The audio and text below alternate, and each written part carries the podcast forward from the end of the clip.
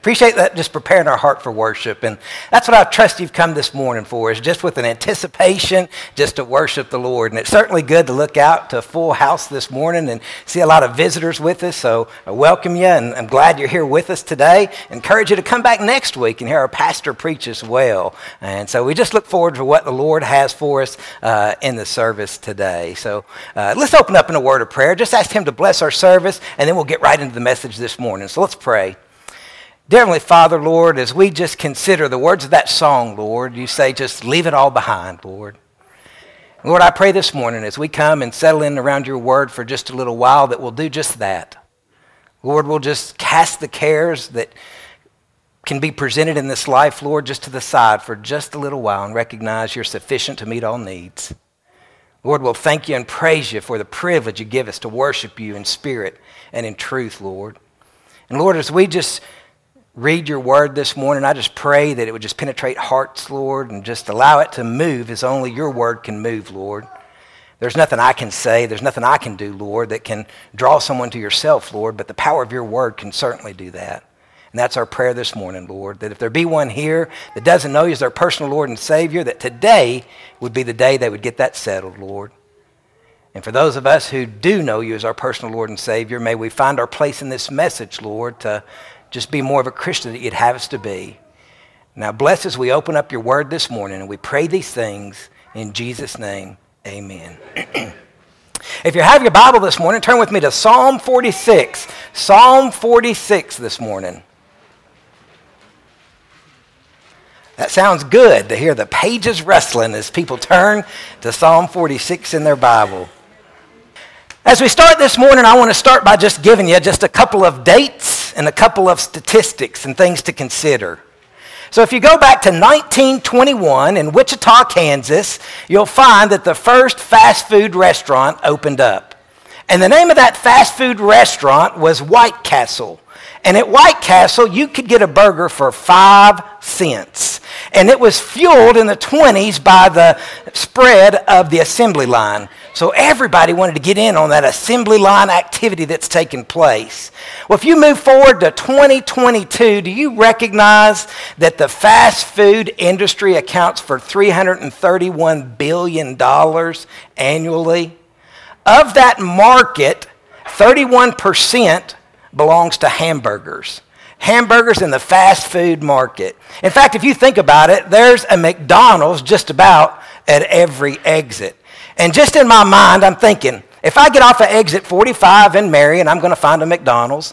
If I come on down to exit 35 in Chilhowie, I'm going to find a McDonald's. If I go on down to exit 24, I'll find a McDonald's. Down to exit 17 in Abingdon, I'm going to find yet a McDonald's. Exit 5 in Bristol, I'll find a McDonald's. Exit 1, as I move past Bristol, I'll find a McDonald's. And exit 74, as I get off to go to the Pinnacle, guess what? you'll find a McDonald's. So they're just about at every single corner. And it started a trend of making things faster, making things more convenient. In fact, now, if you go to the McDonald's right here in little old Chilhowie, guess what? You've got two lines, so you don't have to wait as long. You can go in one line or another line, you don't have to wait as long. You can even go inside and order on a screen, or even better, you can order on your app and go to the pull up Order ahead, and they'll bring it out to you. It's crazy. Now, when you go to airports, they don't even have people working behind a counter. Literally, you go on a kiosk and you punch in what you want, then you go up and you get your food. So, obviously, we think about that idea to make things faster, make things more convenient, move things ahead. As we think about faster and moving things ahead, and speaking of food, in 1931, there was a man by the name of Willoughby. And Willoughby was accounted for the canned biscuit. He was from Bowling Green, Kentucky, which is not too far from where I grew up, and it's where my brother lives today. So the claim to fame for Kentucky is the canned biscuit. So if you think about that, think about where that progresses to. You go into 1954, and Swanson's introduces the TV dinner. Now, frozen foods, quick prep meals, man, they're a staple in most homes. And if you think about things speeding up, then comes along the computer. IBM Computer released in 1981, and it paved the way for computers today. I get tickled all the time because Logan will have papers due in college and different things that he's working on.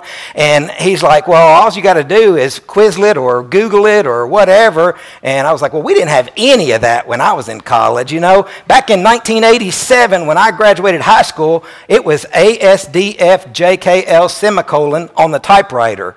And the sentence that you typed on the typewriter was always the quick brown fox jumps over the lazy dog. Why did you have to type that? Because it's every letter in the alphabet. And so we were tested at the end of the year as how fast you could type the quick brown fox jumps over the lazy dog. Now, if you go back and, you know, Logan said, Well, what'd you do? Good night, Logan. You went to the library, you know? You had to actually go look up magazines and look up books. And then when you were writing your paper, you actually had to sit down with pen and paper and start to write those things out. So you would have to write it out. In college, I did take a computer class. And in that class, you go in and there's that huge monitor that sits on your screen there. And you got the green and white paper that would scroll through that. And you had a dot matrix, so you could t- kind of type on that. And so if we think about that, it's amazing today. I mean, you see, you guys sit down and type, or you guys over here, you sit down and type. You don't use HP, and by HP, I don't mean Hewlett Packard. You use hunt and peck. I mean, it's crazy. Two fingers, and y'all can whip it out in no time. No more do you all type like this. And if you get a cell phone, it's insane. I mean, what your thumbs can do is amazing. So if you consider that and you think about that, look at how fast things are getting. Look at how fast things are advancing. Take that computer of 1981 all the way forward to 2007 with the introduction of the Apple. So the first generation iPhone. Now, just by show of hands, who has a smartphone in here this morning? Every single one of you just about can raise your hands and say, Yeah, I got a smartphone. If we think about a smartphone, think about that. It's convenient, it's quick, and we get a little bit frustrated when it doesn't go as quick as we want it to. It's time for an upgrade. It's slowing down. It's not holding the battery charge. I need an upgrade. Thinking of fast. Point broadband's in the area, promising fast, high speed internet, quick as we can get it to you. Do you know you can even pay for things to be fast? If you go to the amusement park, you can pay $60 or $80 for what's called a time saver pass. So, on top of your regular ticket, you can get a time saver pass at Dollywood so you can enjoy more of the rides there. Get in line for more things. And if you pay the $80, that gives you more convenience for more things there. Listen, this idea of speeding, rushing, getting ahead, it's even infiltrated America's game baseball. I mean, think about it. Now in baseball, there's a pitch clock, and its entire purpose is to speed the game up. They want it to speed the game up. So players have 30 seconds to resume play between batters. And between pitchers, pitchers have 15 seconds if nobody's on the bases, and 20 seconds if there's a base runner. Then the pitcher must start. So as we consider where we're at today, would you say we live in a fast food, time saver world? Absolutely. Absolutely. We live in a fast food, time saver world to the point, if you're being honest and you're in church, so you got to be honest. If you go to McDonald's in the double line and it takes longer than what it should, do you get a little frustrated? The answer is yes. When you go to the grocery store and it clearly says 10 items for the express lane and the person in front of you has 14 and is going slow, does it frustrate you? The answer is yes. You're like, what are you doing? Come on, scan and go, scan and go. Let's get out of here. If we're really being honest, we get our feathers a little bit ruffled if church goes much past noon because we've got somewhere we got to be. We're willing to come in and give that period of time that we need to be here, but if we're really being honest, we're thinking, come on, I got to get on to the next thing. I got to hurry up and get out of here. If he holds us over, I might as well forget it. We're not going to a restaurant, we're going to fast food because I'm not going to sit and wait. So, as we consider that, I want you to think about how our fast food society, how our fast paced society has infiltrated our Christian walk. from a spiritual perspective, we've gotten so accustomed to instant gratification and wanting things right now that we're missing out on God's best for us. Do you realize that in the scope of what the Lord has for us, never did He intend for us to go fast? He's not concerned with the fast lane. He's not concerned with the time saver pass. He's not concerned with our fast food preferences. In fact, Solomon, the wisest man in the Bible, said this. He said, You want to know what life should really be about for the Christian? You want to know what you need to focus on as a Christian? Ecclesiastes chapter 12, verse 13 and 14, he says this. He says, Let us hear the conclusion of the whole matter. Fear God and keep his commandments, for this is the whole duty of man. That's it. Fear God and keep his commandments. This is the whole duty of man. But he goes on to say this. He says, For God shall bring every work into judgment with every secret thing, whether it be good or whether it be evil. So this morning, for just a little while, I want to settle in. I want to ask you to think about where does this fast food, time saving idea mentality fit in my Christian walk. And I think you'll find that, you know what, the reality is, it doesn't fit there. And if I'm going to speed through and make hasty decisions, am I apt to make mistakes? Absolutely, you are. But the Bible says clearly God shall bring every work into judgment with every secret thing, whether it be good or whether it be evil. Don't you think it's important to slow down when it comes to spiritual things? Don't you think it's important to make sure we have right actions, right attitudes before a holy God? We leave God out because we're way too busy. And when you leave God out because you're way too busy, you're more apt to make a mistake. And when you make a mistake, guess what? You're going to be held accountable for that. We're accountable for all of our actions. So, having turned in Psalm 46, I want to read through Psalm 46 and we'll focus in on one verse. Beginning in verse 1 of Psalm 46, it says this It says, God is our refuge and strength, a very present help in trouble. Therefore, will not we fear, though the earth be removed, and though the mountains be carried into the midst of the sea, though the waters thereof roar and be troubled through the mountains, or though the mountains shake, with the swelling thereof, Selah. There is a river, the streams whereof shall be made glad, the city of God, the holy place of the tabernacles of the Most High. God is in the midst of her. She shall not be moved. God shall help her, and that right early. The heathen raged, the kingdoms were moved. He uttered his voice, the earth melted. The Lord of hosts is with us. The God of Jacob is our refuge. Selah. Come, behold the works of the Lord, what desolations he hath made in the earth. He maketh the wars to cease unto the end of the earth. He breaketh down the bow. He cutteth the spear in sunder, and he burneth the chariot in fire. Be still and know that I am God. I will be exalted among the heathen. I will be exalted in the earth. The Lord of hosts is with us. The God of Jacob is our refuge. Selah. So, as we look at just the context of that verse, we see here that David is singing a psalm of praise there, but as he, as he pins this phrase there, it's in the midst of what was battle. And just after that battle, he's reflecting on God's protection. And as he looks to God's protection, he says there in verse 1 God is our refuge and strength, a very present help in trouble. In verse 5, he says, God is in the midst of her. She shall not be moved. God shall help her, and that right early. But in verse 10 is where I want to spend a little time this morning. In verse 10, if you look, it says this It says, Be still and know that I am God. Now, isn't that just contrary to what we just looked at in our fast food society? He simply says, Be still and know that I am God. Now, if we're going to break that down, and that's exactly what I want to do this morning, I want to take a look at that. What is it He has for us? What does He want for us? Recognizing we're not going to change fast food society. We're not going to change time saver passes. We're not going to change an HOV lane on the interstate. And the reality is, we're not going to change our desire to benefit and enjoy those things. But when it comes to our spiritual walk, we ought to be still and know that He is God. You know, the first word in that simply is be. And that word be means to be present. So this morning, the first thing I want to remind you when it comes to your spiritual walk is just simply be.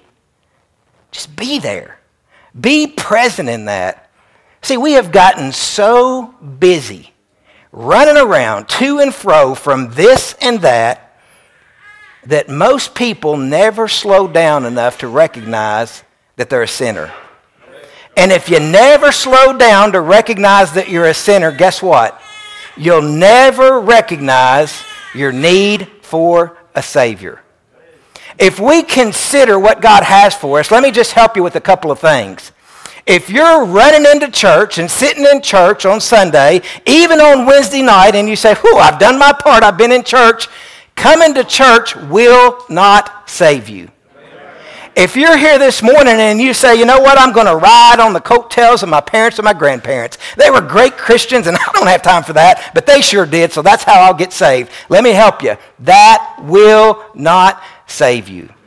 Do you know in order to be saved, you have to be called by the Holy Spirit of God? You can't pick and choose when you're going to be saved. You can't be so busy in life running around and then decide one day, you know, today I think I'll be saved. It just doesn't work that way. In order to be saved, you have to be yielded to the Holy Spirit of God, and when He calls upon your life, you have to be ready to answer.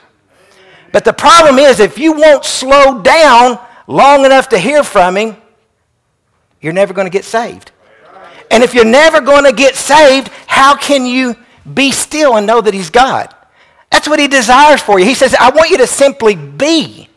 The Bible says in Acts chapter 4 and verse 12, Neither is there salvation in any other, for there is none other name under heaven given among men whereby we must be saved.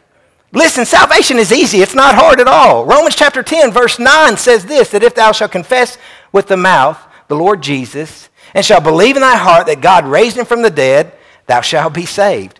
For with the heart man believeth unto righteousness, and with the mouth confession is made unto salvation. It's easy, but guess what? It's something you have to do. Nobody else can do it for you. And you can't pick and choose when you're going to do it. You have to be yielded to the Holy Spirit of God. And yielded to the Holy Spirit of God, when He calls upon you, you have to be present. You have to be there so that you can hear that. Now, listen, I know on a Sunday morning, I'm mostly preaching to people who are saved. But I also know this there's probably somebody here this morning who's not saved.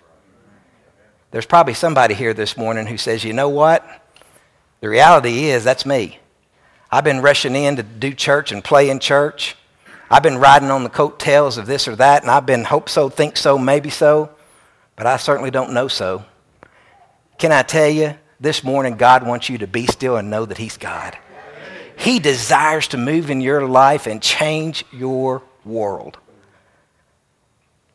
If you have the Holy Spirit of God living in with you, you're going to know it. You don't have to wonder about it or think about it. But slow down long enough to get that settled. Just take a minute to ask yourself do I truly know the Lord is my personal Lord and Savior? And if you can't answer that with 100% confident yes, let me tell you, the Holy Spirit of God's drawing you today.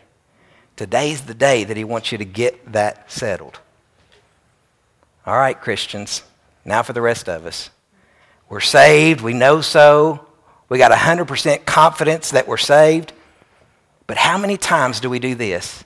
How many times do we say, you know, starting tomorrow, I'm going to pray more? Starting tomorrow, I'm going to really start spending time in God's Word. Starting tomorrow, I'm going to look and share to try to meet the needs of others. I'm just going to see what I can do tomorrow. But here's what happens when tomorrow comes, it's just like the day before. We're just like a bunch of hamsters. We get on the wheel and we take off running, and where do you get? Nowhere. You're just spinning the wheel. You're running and you're getting nowhere but tired. Let me help you with something. Hurry will never let you accomplish what God desires to accomplish in your life. If you have a desire and you want to read your Bible more, then you have to determine to be.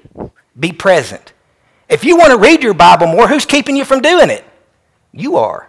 You're the only person keeping you from doing it. But hurry will convince you that you don't have time. Because what's going to happen, just like every other day, you're going to wake up in the morning and you're going to have a choice to make, and you're going to say, you know, today I want to read my Bible more.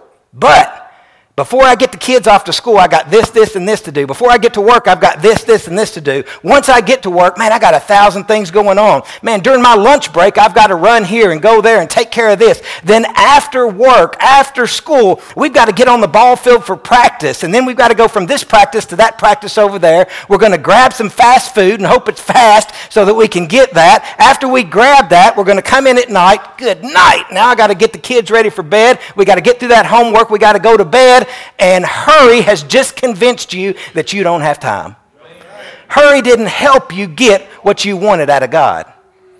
We may say that tomorrow I want to pray more. Hurry's going to convince you that, well, there's no need praying because God already knows my heart. You know what? How does God know unless you tell him? God desires to have a personal relationship with you. God desires to have a communion with you, for you to spend time with Him and Him with you. Don't mess, or miss rather, that fellowship that can be with God. What if we say, you know what, tomorrow I want to encourage others, I want to be present more. Let me just tell you, hurry's going to make you so busy that you don't even see the need. Listen, we have a world today that is hurting. We have a world today that people are carrying around far more than we could ever imagine. If you look at statistics alone, in 2021, there were just under 50,000 suicides. And if you look at that, that's one death for every 25 attempts.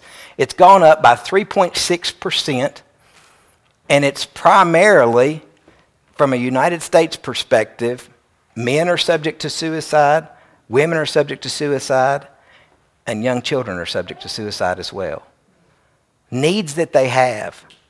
Have you ever thought and wondered, man, wonder what a, just a, one simple kind word or act of kindness towards somebody, how that could change their path, how that could redirect their step. But let me just tell you, hurry is going to keep you so busy, you're not ever going to see the need. When you have a desire to serve the Lord, let me just help you. There are no time saver, shortcut passes to being in Christ. His intention is not for you to get saved and then hurry up and get through to the end of this thing. His intention is for you to slow down and just desire to be what he'd have you to be. He wants you to get out of that canned biscuit mentality and get into that preparation. Hebrews chapter 11, verse 6 says this But without faith it is impossible to please him. For he that cometh to God must believe that he is, and that he is a rewarder of them that diligently seek him. What are you doing to seek God? You got to be. You got to be present. You got to be there if you desire to seek God. But let's look at that second word there still. It says, be still. When the context of that verse, it's not meaning to stop in your tracks. In the context of that verse, that word still comes from the Hebrew word rapha, and it means to let go or to release or to surrender. You see, if we put that together in the context of what we're talking about this morning, that's what he wants. He says, You know what I want? I want you to be still, or I want you to be surrendered to me. I want you to recognize that I am going to give you a Christian journey to follow. So sit back and enjoy the ride. Don't miss out on God's best for you. Don't miss out on the blessings that He lays out before you. He says, Be still or surrendered unto Him. Now, how many of you like to wait? Nobody. Nobody likes to wait. But if we look back and we look at examples in the Bible, look at Moses. Moses, after he leaves, he says, I'm never going to return to Pharaoh. That's a promise. But there are no shortcuts around the Red Sea and 40 years in the wilderness. Look at Joseph. He landed in the palace, but before he could be in the palace, from the pit to the palace, 13 years had passed. The Lord made a promise to Abraham saying, I'll make a seed from you, your son Isaac, 25 years before that came to pass. As we look at others, we see Jacob, 14 years he waited on Rachel. As we even consider Jesus, as he came to earth to do that which the Father commanded him to do, he said this in Matthew. He said, Nevertheless, not as I will, but as thou wilt.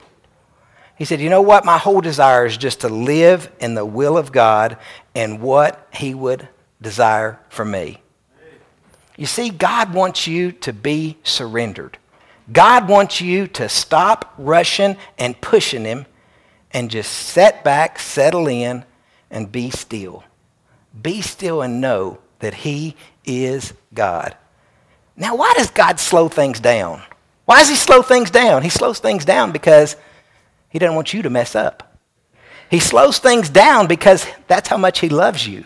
It's because He wants to direct your steps and allow you to be yielded unto Him. How many times do we have a decision to make? And if we're being honest, we make the decision and then we say, Come on, God, catch up with me. I've already made the decision, but you come on and get on board here. That's not what God desires.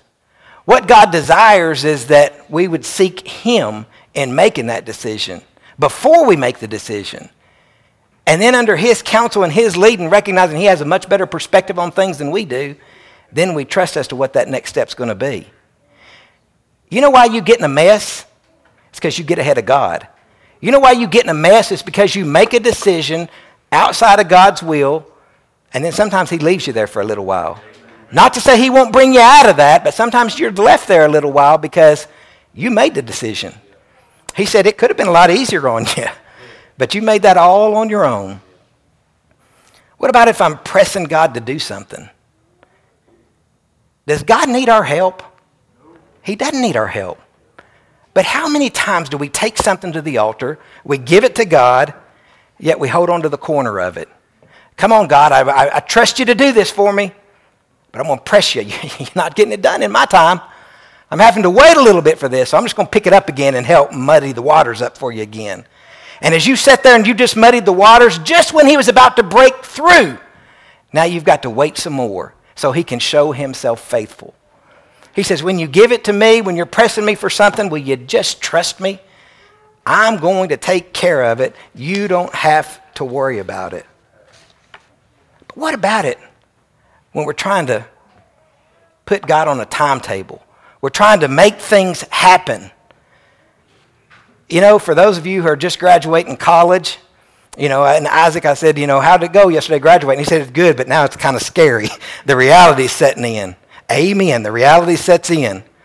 And as we think about that and we think about what we have in our future, all of us, no matter where we're at, we have this idea that, you know, by this age I want to have this, and by this age I want to do this, and by this age I want to do this, and, you know, the Lord's going to do this by this age, and I've got it all planned out and mapped out, and this is exactly how it's going to go in my timing. All the while, God says, just surrender it to me. You know why people make mistakes in relationships? Because they don't wait on God. God says, I've got that perfect someone out there for you but you got in a hurry and you wanted it in your time and before you got X age, and now look what you got. You know what God says when He says, you know, I want a house. We're, we're married and I want a house. And God says, not now. You better wait. You better be patient. Wait for that right thing to come along. No, God, I want it right now. Boom. You got it and you got the payment that goes with it. And now, when you've got the stress on your life because you made a hasty decision, you got to go back and ask yourself, How'd I get in that mess? You know what, God? I want a new car right now. I want this. I want that. I want, I want, I want. And I want it all by this time. When you get ahead of God, we're not surrendering to God. We're not being still and trusting Him just to be God. And that's exactly what He wants to drive home. That's what He's telling us this morning. He says, in the midst of life, when all this chaos and all this crazy goes around, What you got to do is just be still and know that I am God. God slows us down because he loves us. Psalm 37, verse 23 and 24 reminds us of this. It says, The steps of a good man are ordered by the Lord, and he delighteth in his way. Though he fall, he shall not be utterly cast down, for the Lord upholdeth him with his hand. The steps of a good man are ordered by the Lord, and he delighteth in his way. Do you know this morning, you don't have to take one step outside of the will of God but what you got to do is you got to be still and know that He's God. You can't get on a time saver, fast pass, can biscuit, hurry up routine. You got to slow down. You got to spend the time and you got to let God. And then when He does it, He'll delight in the steps that you're taking. You know why? Because He's shown you the step to take. He's shown you exactly what you need to do. Going back to that verse in Psalm 46, it says, Be still and know. That word know just simply means to perceive with certainty and understand clearly. If you don't get anything else, this is one thing you can take to the bank. You can understand with certainty and clearly that He is God. And that is all we need to know. He is God. So, what do we think? What does that mean? He is God. Hebrews chapter 13, verse 20 and 21 says this Now, the God of peace that brought you again from the dead, our Lord Jesus, that great shepherd of the sheep, through the blood of the everlasting covenant, verse 21, make you perfect in every good work to do his will, working in you that which is well pleasing in his sight through Jesus Christ, to whom be the glory forever and ever. Amen. Do you know what God desires to do? He simply wants to make you perfect in his sight. Not by your own will, but by the will of the Lord Jesus Christ. And speaking of Jesus Christ, it says Jesus Christ is the same yesterday and today and forever. In our fast paced world, don't forget to be still and know that He is God. You know, if we think about it and we think about what He's got for us, so many times we miss out on the preparation. The preparation. You know, I think back to when I was growing up. My uncle had a farm in Kentucky, and we would go there sometimes in the summer. And when we were visiting there, my grandmother, we called her Mert. Her name was Meredith, but she was our Mert. My aunt, her name was Paulette. But Mert and Paulette could get in the kitchen and make a feast out of nothing. It was insane. I mean, they could go in there and you walk in and they've got lard and butter and whatever else just sitting out. And they were like, oh, they're coming in from the fields for lunchtime. What are we going to do? and then there's a whole spread. Everything from bacon to sandwiches to macaroni and tomatoes to cake to everything in between every single day. But what they do, they took time to prepare. But when that meal was prepared, guess what happened? Everybody that was there, no matter where you were working, what you were doing, what'd you do? Everybody sat down around that table and you ate and you just slowed down for just a little while, just a minute, just to eat. That's exactly what God desires for you. He says, You know what? In this world of craziness, I just want to sit down and commune with you for just a little while. Be still and know that I am God. I'm going to close just reminding you where we started, and that's this. Let us hear the conclusion of the whole matter. Fear God and keep his commandments, for this is the whole duty of man. I want to be clear and remind you of this. For God shall bring every work into judgment with every secret thing, whether it be good or whether it be evil. Don't let hurry rob you from experiencing the blessing of God. He's right there where he's always been, and he's just waiting on you. Let's close in prayer. Dear Heavenly Father, Lord, as we just close the message this morning, Lord, we just want to thank you for, again, your word, Lord, and the reminder that you want us just to be still and simply know that you are God. And this morning, Lord, I just pray that if there be one here that can't say with certainty that they've been saved, Lord, perhaps they're doubting that, they just don't know for sure, may they recognize that today is a divine appointment. Today is a day when the Holy Spirit of God desires to draw them unto Himself, Lord. Lord, in obedience, all they have to do is just make that first move, and you'll be right there every step of the way. So, Lord, my heart's desire is that there be someone here that doesn't know you, that today would be the day that they would get that settled. And Lord, if we're being honest, every one of us who claim to be a Christian, Lord, we could honestly say, you know what, I'm guilty sometimes of being in a hurry. I'm guilty of sometimes saying, well, tomorrow I want to do this better, or I want to do that better, or I want to do this better. But the reality is, Lord, we're not going to do any of that unless we're first present, unless we're first surrendered, and unless with clarity we know that you're God and you're capable to handle all things. So, Lord, encourage us in that this morning. And it's in Jesus' name we pray. Amen.